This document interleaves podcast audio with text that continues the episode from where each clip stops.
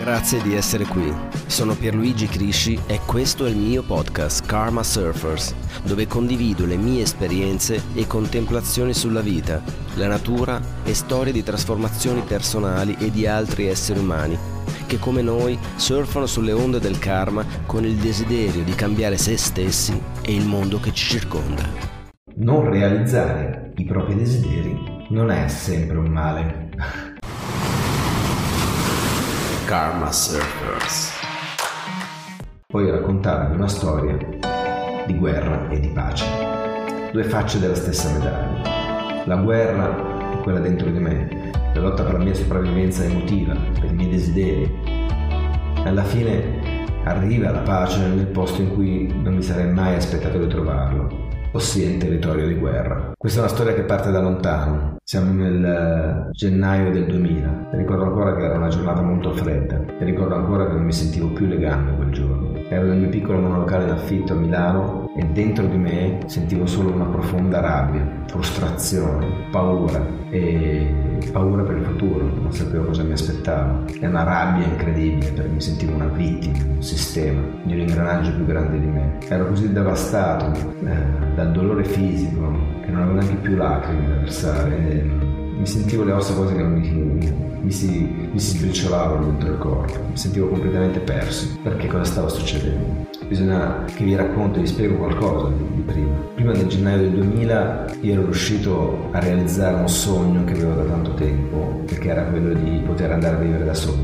All'inizio a ottobre del um, 1997 ho iniziato a praticare il buddismo con l'obiettivo proprio di trovare un lavoro a tempo indeterminato. Cioè, vabbè, qual è, nel senso, qual è la difficoltà?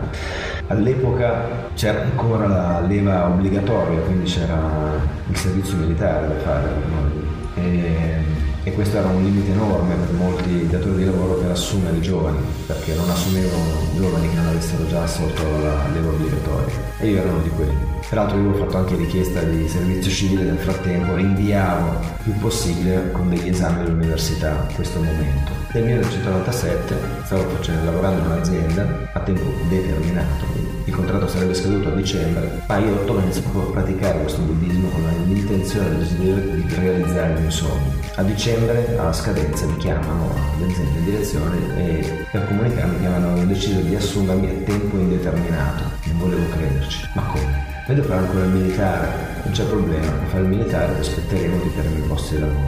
Pazzesco, ho realizzato il mio sogno, ho trovato un lavoro a tempo determinato e neanche dopo un mese avevo trovato anche un piccolo monolocale d'affitto che potevo permettermi con il mio lavoro part-time a Milano, zona Navigli. Ero la persona più felice del mondo. A gennaio del 1998, a 25 anni, mi sono trasferito a vivere da solo. Certo, un piccolo monolocale senza cucina, avevo arrangiato un fornellino elettrico con due piastre e un piccolo frigo e lavavo i miei piatti nel bagno del, nel lavandino del bagno. Però ero felice per me era il mio castello. Avevo realizzato il mio sogno Adesso l'altro desiderio era ricevere il congedo illimitato. Non voglio assolutamente partire per il servizio civile, per il servizio militare, non voglio assolutamente farlo, perché voglio rimanere a casa. Perché partire per il servizio militare sarebbe, vuol dire abbandonare tutto, il lavoro, la casa, non avrei più una, un'entrata. Eh, lo Stato lo pagava 200 o 150 mila lire al mese, se non ricordo male. Ma comunque io vado avanti, questi due anni proprio una lotta intensa pratica anche perché volevo realizzare questo sogno. Finché non avevo quella giornata, quella mattina, eh, ricordo ancora, eh, non ero di turno al lavoro, scendo giù e trovo, apro la cassetta della, della posta e trovo questa cartolina gialla. Ti assicuro è stata una sensazione, ancora adesso mi vengono i brividi, perché ero emozionato, dentro di me non avevo ancora guardato bene, dentro di me ho detto potrebbe essere la il congedo illimitato, no? però l'ho guardato, l'ho girato, c'era scritto precettazione e devo presentarmi il 21 di gennaio in caserma e successivamente presso l'associazione del servizio civile che mi avrebbe dato la destinazione. Non vi dico cosa è successo, in quel momento è come se mi fosse crollato il palazzo sopra di me, non capivo più niente, non capivo cosa fosse veramente successo, perché? Perché a me? Cosa c'entro io in tutto questo? Mi ho fatto di tutto, cioè adesso che ho realizzato quel poco della mia vita, quella libertà libertà che tanto cercavo, adesso boom, mi rimettevo di nuovo in questa, in questa galera, in questo, questa vita senza libertà. Dovevo tornare a casa dei miei genitori, dovevo lasciare la casa, dovevo lasciare ovviamente il lavoro che poi sì, avrebbero mantenuto per un anno, ma io non avrei guadagnato soldi, non avrei avuto la mia libertà, la mia indipendenza economica e personale. È stato un trauma una, avevo una rabbia dentro, un urlo che se fosse veramente uscito forte così come lo immaginavo dai polmoni, penso che avrei rotto non so quante vetrate. Non capivo, non capivo perché stesse succedendo questa cosa a me. Non, proprio non, non, non lo accettavo, ero arrabbiato, ero veramente incazzato con la vita.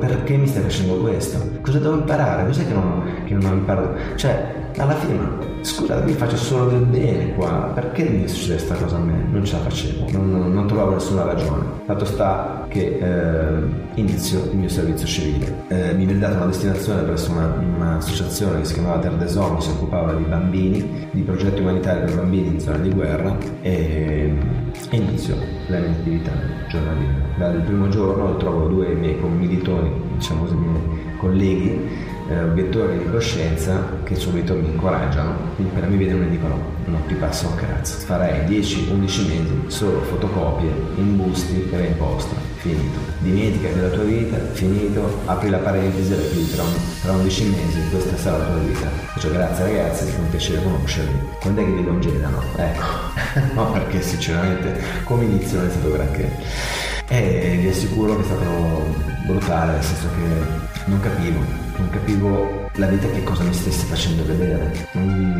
Cercavo una, una, veramente una motivazione a tutto questo, non lo trovavo. E quindi dentro di me tutti i giorni mi svegliavo con la rabbia e la frustrazione nel cuore, nella pancia. Il mio fisico era ormai veramente eh, dimostrava proprio anche questo però facevo le fotocopie e facevo questi impostamenti finché a un certo punto mi sono detto non posso continuare a fare così per 11 mesi non ce la faccio non ce la faccio dovevo far emergere da questa esperienza qualcosa di impressionante impossibile che sia veramente un messaggio per me per la mia vita ma anche per gli altri e quindi mi impegnerò a fare queste fotocopie a imbustare andare in posta come se fosse la cosa più importante del mondo come se fosse l'unica cosa che possa sostenere questi bambini in questi paesi in guerra perché queste lettere andranno delle persone che sosterranno economicamente i progetti, quindi lo farò con questo tipo di determin- determinazione. E l'ho fatto così. Dopo quasi due mesi succede qualcosa di incredibile. Viene da me l'amministratore delegato di questa associazione, che non era una persona, una donna, era una donna molto tenace, forte, molto diretta e che non è che amasse molto gli obiettori di coscienza, nel senso pensava fossero dei non lo facenti, no? Perché diciamo che non avesse molta stima, però mi chiama e mi inizia la riunione, c'erano altre due persone, mi dice Luigi, vuoi... noi stiamo parlando di un progetto, vuoi partire per Timor Est? Io ho detto sì, ma scusa, sai di cosa stiamo parlando, sai cos'è, dove, non, non lo so, ma voglio farlo, cioè voglio fare qualcosa, ho detto.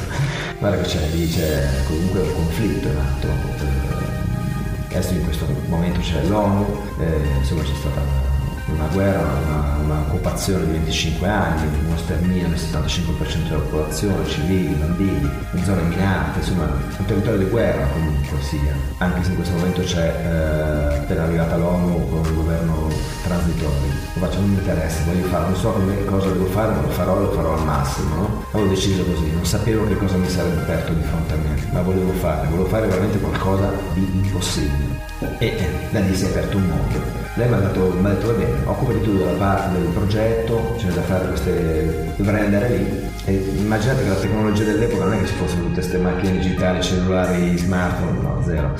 Quindi macchina con rullini, eh, c'era una piccola digitale di 500 mega di memoria, finita lì. E, e dovevo organizzare tutta la parte del della logistica, eh, del progetto, di come farlo, dovevo fare le foto ai bambini con le loro storie, le schede che poi sarebbero dovute essere tradotte in italiano per i sostenitori. Insomma c'era un lavoro enorme che non avevo mai fatto, ma avevo deciso di imparare a farlo. E mh, mm, non avevo paura, quando ero proprio determinato a farlo, non avevo ancora capito in che cosa mi stavo buttando. E da lì inizia un'altra storia. E la storia è quella di un obiettore che vuole andare in zona di guerra da solo, perché era questo, cioè, il, il progetto era che io sarei partito da solo per Timor Est. non era niente di così scontato. Nessuno manda un obiettore in una zona di guerra da solo. Io, tutte le leggi, tutte le leggi dell'epoca comunque vietavano la partecipazione degli obiettori di coscienza in situazioni di guerra, a meno che non c'erano delle cose particolari, c'erano dei tipo caschi bianchi che erano andati dei ragazzi obiettori per una missione breve di 3-4 giorni, tipo in Jugoslavia, per portare dei medicinali, poi tornare, erano scortati, c'era tutta una serie di, di condizioni, no? Quindi non se ne parlava neanche, tutti mi hanno detto dove vai, cioè, Ah, mi ha detto anche un ragazzo, ha detto, io sono riuscito ad andare neanche in Jugoslavia per portare quattro medicinali con tutto l'esercito, eccetera. Figurati, tu vuoi andare un mese da solo a Timor-Est, dall'altra parte del mondo, in una zona di guerra altamente rischiosa anche per, dal punto di vista delle malattie, febbre dengue, eccetera. Quindi scordatelo. Tutti quanti mi dicevano scordatelo, scordatelo, scordatelo. È impossibile, non ci sono leggi. Oh, è partita questa cosa dentro di me, ho detto io ce la voglio fare, io ce la farò. Sono messo proprio attraverso la pratica buddista in quel caso, intenzionalmente determinato a trasformare questa situazione tutti i giorni. Era un giorno, un giorno avevo la fiducia dentro di me, il giorno dopo mi sentivo scoraggiato dalle, dalle risposte che ricevevo via mail, dal, scrivevo tutti i giorni a Presidente del Consiglio, mail al, al, al sottosegretario, scrivevo tutte quante le mail con la richiesta di nulla osta per partire. Era, era una roba impossibile, ho scritto tutte le associazioni, ho chiesto consulenze, niente, non ce n'è, la legge non permette una cosa del genere. Ed era vero, la, la legge non prevedeva qualcosa del genere, erano proprio delle robe pazzesche, no? Ma il mio martellare, le mie mail, il mio chiamare, il mio cercare, il mio rompere le scatole a tutti, alla fine a un certo punto il sottosegretario eh, Ministero della Difesa, non mi ricordo eh, chi era, è arrivato nulla osta a partire per me, ma ci potete credere. Quando è arrivato io ho detto ma no adesso io devo partire, no? adesso ho un po' paura di partire, non pensare che veramente succedesse questa cosa. E invece è successo, mi è arrivato nulla osta a partire. Tutti gli altri obiettori, anche le altre associazioni non volevano crederci, no? Ma da quel giorno è iniziata la preparazione e sarei partito a giugno del 2000 per Timor-Est, zona di guerra, e avrei affrontato una delle esperienze che mi ha cambiato totalmente la vita. E ancora adesso la sento dentro di me, sento ancora le, le voci delle persone con cui ero lì, i bambini, sento, mi ricordo le loro facce, i loro visi, loro, tutto, tutto quanto, ma proprio nella pelle. Sono riuscito a realizzare questa cosa qua. Ma la storia non è finita, questa è solo una parte della storia. Dovete aspettare il prossimo episodio. Eh sì, non voglio annoiarvi adesso con questa perché è molto lunga e quindi farò un prossimo episodio dove vi racconterò come è andata a finire quando sono partito. Quello che voglio dire adesso per Karma Surfer è che tutte le onde che ho attraversato in quel periodo, tutti quegli alti e bassi, e molto spesso non sapevo neanche la direzione, hanno portato a qualcosa di concreto, hanno, hanno mostrato l'invincibilità che ognuno di noi ha di poter realizzare veramente qualcosa di impossibile. Ognuno di noi può farlo, non c'è qualcuno che è più bravo dell'altro, è qualcosa insito proprio nel nostro DNA. Quando a un certo punto dentro di me non mi sono sentito più vittima di una situazione, ma mi sono sentito protagonista di poter decidere io. La paura non è stata più bloccante, la paura è stata la mia benzina, è stata l'energia che mi ha permesso di cambiare la situazione. Però la paura, come tutte le cose, va e viene, è una costante nella vita perché serve proprio a questa mutazione genetica, è molto forte. La paura è il sistema che la natura ci ha dato per sopravvivere fondamentalmente, ma in questo caso per noi che teoricamente non abbiamo problemi di sopravvivenza, quella paura ci serve per trasmutare, trasformare il nostro karma, il nostro codice genetico affinché nel futuro, gli esseri umani del futuro possano trascendere queste paure, possano proprio non averle neanche più. Questo era il compito, questo l'ho capito 22 anni dopo. sì, e sarà parte dei prossimi episodi. Eh, Adesso volevo salutarvi e lasciarvi con questo incoraggiamento perché per me è stato un obiettivo molto importante e mm, so, sono sicuro che ognuno di voi, ognuno di noi ha in sé questo potenziale di decidere della propria vita, di trasformare la propria vita, anche nei momenti più bui. E soprattutto non fermiamoci a cercare di capire perché. Questo è, l'ho capito 22 anni dopo. È, è come se fosse un, um, come dire, il, è come se la, la, natura ci mettesse di fronte a un, a un gioco, no? Dai, continua a chiederti perché. Finché continui a chiederti perché, in realtà non stai vivendo il tuo presente, non stai trasformando quello che hai di fronte a te. Perché questo è il tuo perché, il tuo perché è vivere. Il nostro perché è proprio vivere esattamente quello che ci viene davanti. Fine, quello è quello che è l'esperienza che devi fare. Il perché lo capisci solo alla fine. Anzi, io devo mettere, io l'ho capito adesso, dopo 22 anni. Quindi non è così importante il perché delle cose, è proprio la relazione che noi abbiamo con quel momento, con quella sofferenza. Se ci blocca, se non ci permette di, di avanzare nella nostra evoluzione, dovremmo continuare a fare questa esperienza. E sinceramente non ci vuole, se vuoi proprio evolvere, non so voi, ma vuoi proprio evolvere, vuoi veramente diventare un surfer di questo karma, vuoi andare sulle onde leggero, leggero, non importa quanto alte possono essere, non importa quanto stai a bagno, quanto fa freddo, se piove, non importa.